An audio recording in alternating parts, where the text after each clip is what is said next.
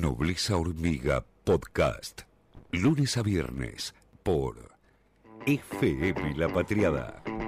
9 menos cuarto de la mañana, estamos en Nobleza Hormiga, aquí por FM La Patriada, como cada mañana. Eh, vamos eh, a dialogar ahora con la ministra de las Mujeres, Géneros y Diversidad, Elizabeth Gómez, Gómez Alcorta, que además ella es abogada eh, de, de Derechos Humanos, es docente en la UBA y es- está, está bueno también para reflexionar un poco lo que es la violencia, la violencia de género eh, eh, que, que- que está no tan escondida detrás de lo que fue el atentado contra la vida de la vicepresidenta de la Nación.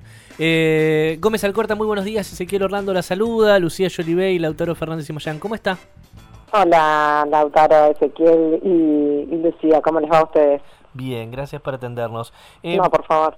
Quería, queríamos un poco conversar sobre eso, ¿no? Sobre lo que es el- los discursos de odio que siempre, bueno, este, siempre lo, lo- lo- tratamos aquí, Lu lo menciona en el programa, siempre tienen que ver los, eh, la violencia de género también con, con, con un odio que está presente en la sociedad y acá en este caso capaz también, ¿no?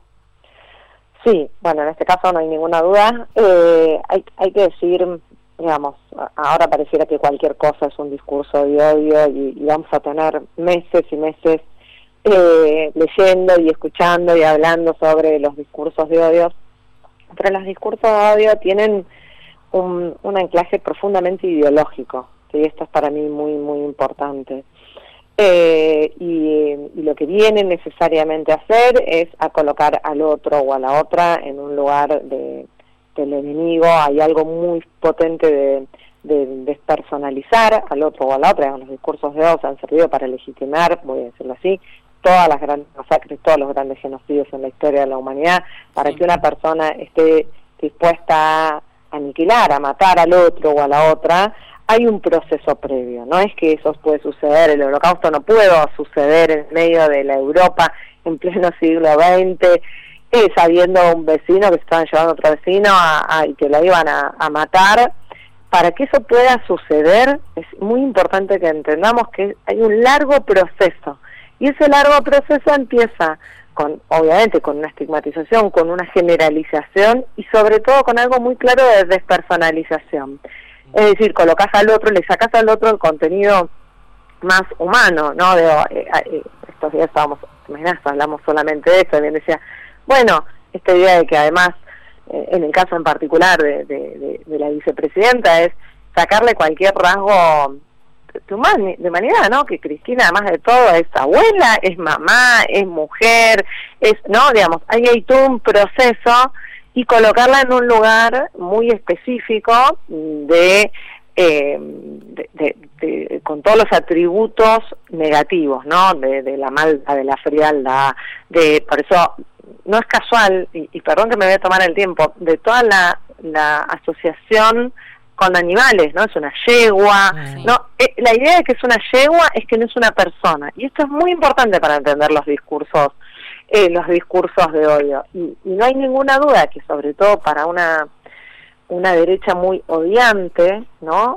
Una derecha que no es, no es solamente acá, digo, este es un fenómeno mundial y que después de las grandes crisis, eh, como las grandes eh, guerras, como las grandes las grandes crisis económicas y en eso la pandemia está, es un caldo de cultivo para los neofascismos, para, para esos mensajes donde hay, hay como decía Espinosa, ¿no? Muchas pasiones tristes, la gente está mal, está desolado, no ve un horizonte de proyección, y entonces colocar en el de al lado, en el otro, eh, esto, digamos, ¿no? Eh, Un- una persona muy humilde que cree que su problema de, de, de, digamos, de no poder tener los, las cosas más básicas es del vecino migrante, ¿no? Es del vecino Claro. que vino de Paraguay, que es de la mujer trans, que porque la ley de hay algo de eso que es un caldo de cultivo muy importante y que en esos puntos que llego ideológicos, la cuestión del género, ¿no? La, la cuestión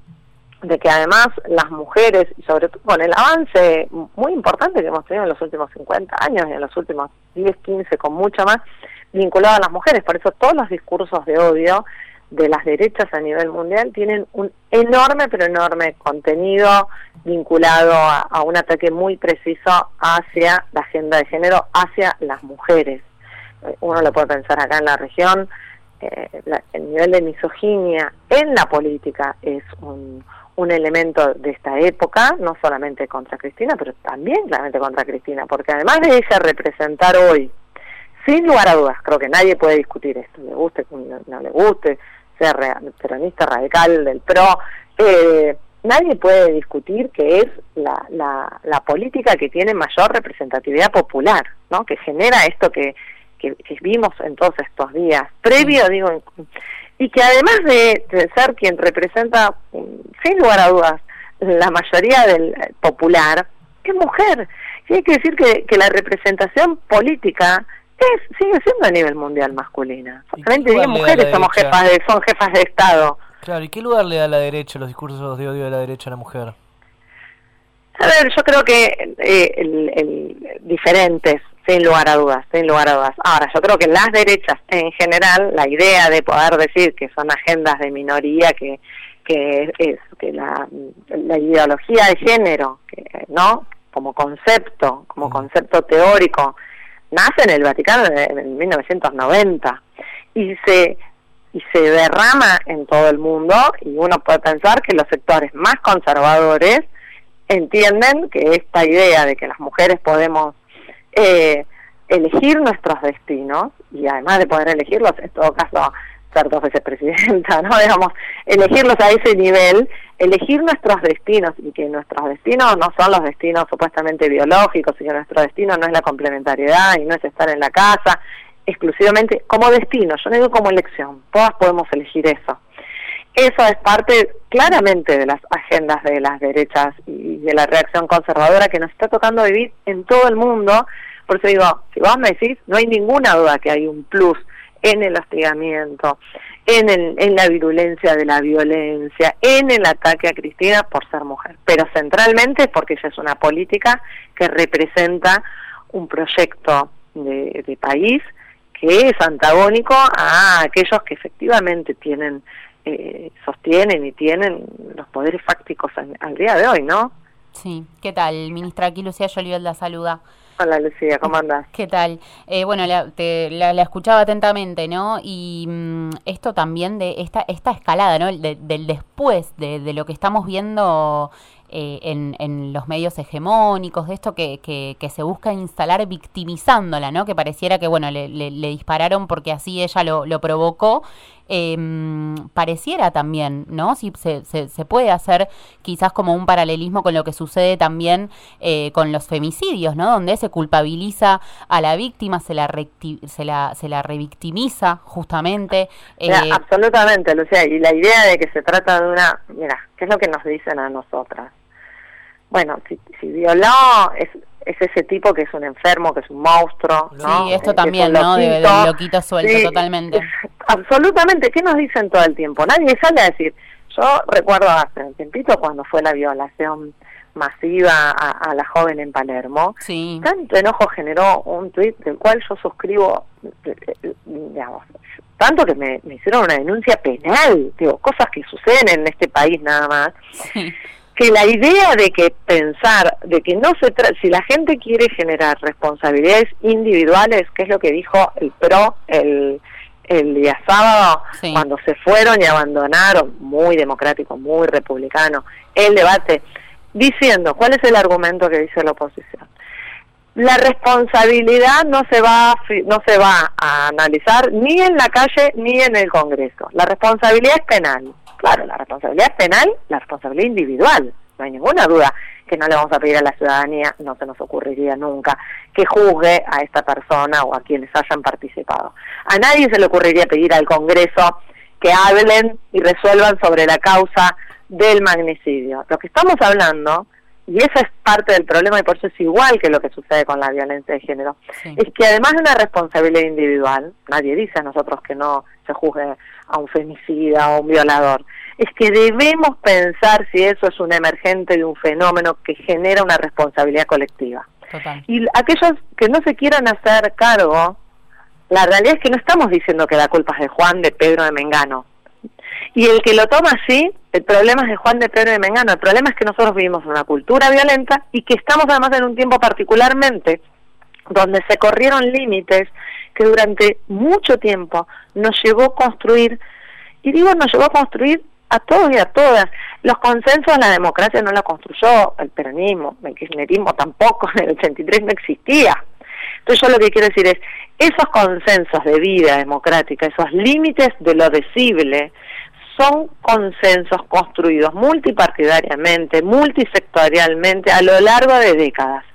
Esos límites se rompieron hace un tiempo, no el, el, el jueves a la noche cuando disparó esta persona, se rompieron hace tiempo, cuando podemos decir cualquier cosa, cualquier cosa, puedo pedir la pena de muerte para la vicepresidenta, puedo decir cualquier cosa, ya se rompió, puedo decir cualquier barbaridad en el prime time, lo puedo decir en un alegato fiscal, Digo, cuando se rompen esos, esos límites, el problema lo tenemos todos y todas. Es cierto que se deben sentir mucho más seguros Macri y Patricia Bullrich, porque la realidad es que no hay esa, esa, eh, esa catarata de odio, por más que haya infinitas, infinitas y profundas diferencias entre quienes acompañamos, sostenemos, meditamos un proyecto de país y ellos.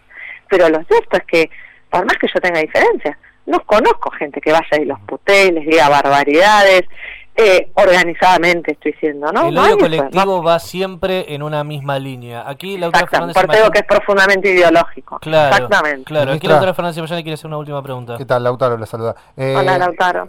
Me, me, resulta eh, llamativo que hay ciertos sectores que no reconocen ¿no? La, la cuestión de la violencia de género cuando eh, los ejemplos son muy claros, como usted decía, no es solo una cuestión de género, también una cuestión de ideología política, ¿no? Pero la cuestión de género juega y son clarísimos, no solo en el caso de Cristina, sino hay muchos legisladores, pero el target siempre preferido es Ofelia Fernández. Hay muchos intendentes, pero el target preferido siempre es Mayra Mendoza. Bueno, lo que pasó con la concejala Santa Cruceña también. Eh, y, llegan a tal punto de no reconocer todo esto, que es tan claro, de que piden cerrar el Ministerio de Género. Sí, sí, obviamente. Para la derecha, cualquier, cualquier, pero cualquier política, eh, agenda, utilización de recursos, vinculada a la, a, la agenda de género es un gasto innecesario. Yo siempre pregunto esto, digamos. Eh, si a mí me dicen que hay cuál es la estrategia que tienen para bajar los femicidios, porque lo cierto es que por primera vez en la historia, el, año pasado se bajaron 13% los femicidios. 13% por primera vez en la historia. Si a mí me dicen cómo piensan bajar los femicidios, ¿cuál es la estrategia? Quizás tienen otra. Y si alguien me dice cómo piensa achicar las brechas de igualdad, pues nosotros no ganamos lo mismo, no tenemos la misma tasa de empleo, tenemos mayor desempleo, eh, digamos, todas las dificultades y obstáculos que tenemos para acceder a los mismos derechos, salvo que efectivamente el problema no es que no, eso, que tengan otra idea, sino es que no crean que sea importante que el Estado se ocupe de bajar los femicidios y no crean que el, el Estado se tiene que ocupar de que haya mayor igualdad. Ese es el punto. Y ese es el punto. Por eso la pregunta es, no va a cerrar o no cerrar el ministerio. El ministerio es una herramienta, una herramienta para, ¿para qué? Para trabajar para que haya menos violencia de género, para, para trabajar para que haya mayor desigualdad. Si tienen otra herramienta, me encantaría discutirla, me encantaría discutirla, porque puede haber otras, ¿eh? Ahora, la pregunta es, vos querés trabajar sobre este problema y eso es lo que la derecha no explica. La derecha no quiere que Amalia Granata no reconozca que hubo un atentado a la vida de la vicepresidenta. No me sorprende porque ella entiende que la población travesti trans que se muere a los 40 años no debemos como Estado hacer algo y entiende que además las políticas de género son una paparruchada. Mm, Entonces, ¿qué me va a sorprender? Que lo que puede decir Canosa, que lo puede decir las voceras de la reacción conservadora. No, lo, que sorprende, lo que sorprende es el lugar que tienen, lamentablemente, estas personas eh, que, que, generan estos discursos de odio. Absolutamente, y es parte de lo que tenemos que hacer. Yo creo que parte de los consensos que tenemos que generar, y digo porque no toda la oposición es así